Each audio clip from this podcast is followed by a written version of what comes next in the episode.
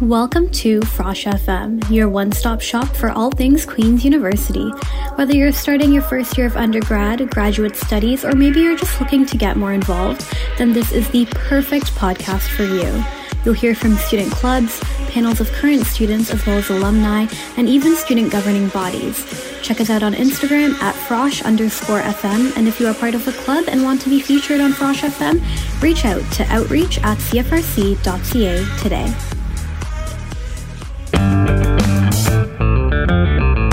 Hello, welcome to a new episode of Frosh FM. Today we will be talking with Queen's Cultural Exchange Club here at Queen's University. This is a club devoted to helping Queen's international students go through cultural transition and adaptation process when they come to a new environment. So they hope that all international students can study effectively, live comfortably, and make supportive friendship at Queen's. My name is Silvia Bejar, and I invite you to join me in this conversation with Tiffany Lee Wu, President of Queen's Cultural Exchange. Hi, Tiffany. Please introduce yourself. Hi, everybody. Uh, I'm Tiffany Lee Wu. I'm the new president of Queen's Culture Exchange Clubs this year. And uh, with we uh, going into in person, I'm here to let all of you guys know more about my club. So, before becoming the president, tell us a bit about your experience with the club. Uh, I joined a club at the end of my first year, uh, ironically, a week before we got all kicked out of campus because of COVID. And I was really excited to have a club opportunity because um, I live pretty far away from main campus in my first year. But unfortunately, everything got shut down, everything turned into online. And um, but we still managed to promote some uh, little event here and there. And I had some great idea. The the past executive liked that. And this year I got uh, directly nominated to be a president, and uh, here I am. Great. So you have like like a different challenge because maybe you are going to continue working online in a certain way, but mm-hmm. maybe sometime soon you will be starting like live events, right? So tell me about this challenge. So um, it's actually a lot of challenge for me because last year our uh, old president didn't have the resource or the ability to have any online event. Uh, but this year, actually August 21st, I'm launching uh, my first event as a president, and it will be a big collaboration with four other uh, big Asian culture club on campus. That will be JRQ, Japanese Relationship, Korean Student Association, the Asian Association, and uh, Great Pandas Society, which represent mm-hmm. the Chinese Student Association. I believe you interviewed uh, two of them already.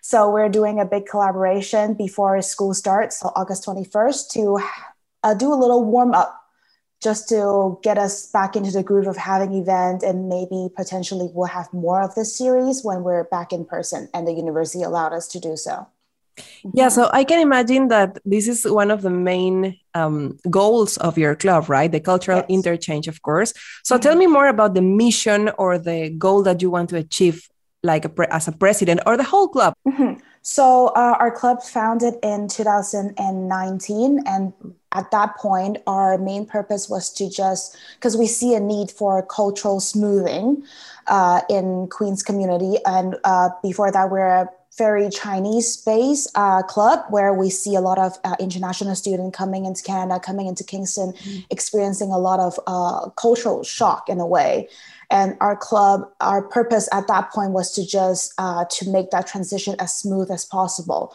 They come in our club have workshop for them to be like this is uh, how maybe canadian university function. Is very different than you know public university back in china? And we have people uh, coming in from the international center to explain to them uh, this is how we're going to approach thing. We can have visa this is the service we provide. And we have a lot of those workshop but with me this year and experiencing COVID and the uh, anti-Asian hate, I want to move the club into a newer direction. Is to have we gonna search for more common ground in terms of culture, to having more cultural club in campus to put them together because all of them stand alone fantastically. They're they're exploring their culture they're showcasing how great they are. But sometimes if we put them together the compare and contrast can allow a lot more outsider to see a clearer picture.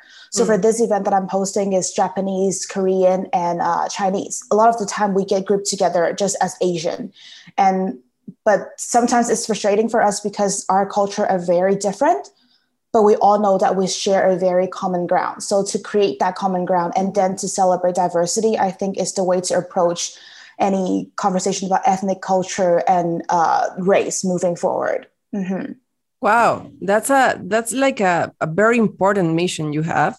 Yes. I mean, hats off. I do am aware of that, and I know I'm taking on a very big uh, big mission, but yeah. that's something that I'm very passionate about and want to do. Yeah. Yeah, because and this uh this September we're going to be receiving a lot of students, international students, right? So maybe yes. even more than of course than the last year. Mm-hmm. So this will be like pretty pretty challenging. Do you ha- have already been in contact with people that are soon coming to to Kingston to Queen's University? Mm-hmm. I'm working closely with the International uh, Center, and at the same time, I'm also a uh, coordinator for the uh, news transfer student, and I'm also uh, part of the orientation uh, for transident up here, and so I'm really in contact with those group of people. Then uh, the the activities. So you are going to start with this event that you already told us, and what what other activities are you planning to to do this new year? Right. Uh, so I'm in contact with a lot of different student club, and I currently I have the Queen's Arab Student Collective, Queen's Punjab, and uh, Queen's Chinese Student and Scholar Association, and uh, Queen's Taiwanese Student Association in contact with me, wanting to pursue a further collaboration and wanting to be featured in our cultural exchange series. So moving forward, I'm working with a lot of student club leader to again create that common ground and for them to come in and celebrate their culture side by side.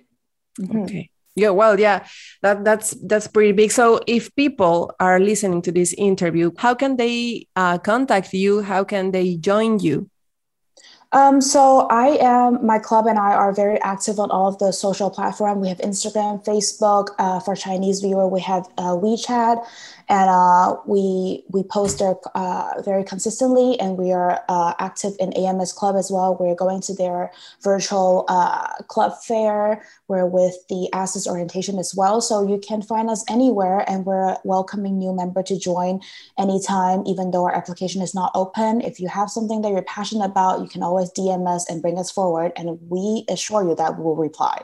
Yeah, that's great. So I am thinking about these students that may that international students mostly that maybe are not going to find a club dedicated entirely to their culture for example latin people or italian people i haven't seen yet a club dedicated to them so maybe if they come from these kind of countries maybe they can join you as well of course, yes. I am very, I, I welcome that very strongly because I did spend a lot of my childhood in Panama and I love Latin culture. My mom is Panamanian.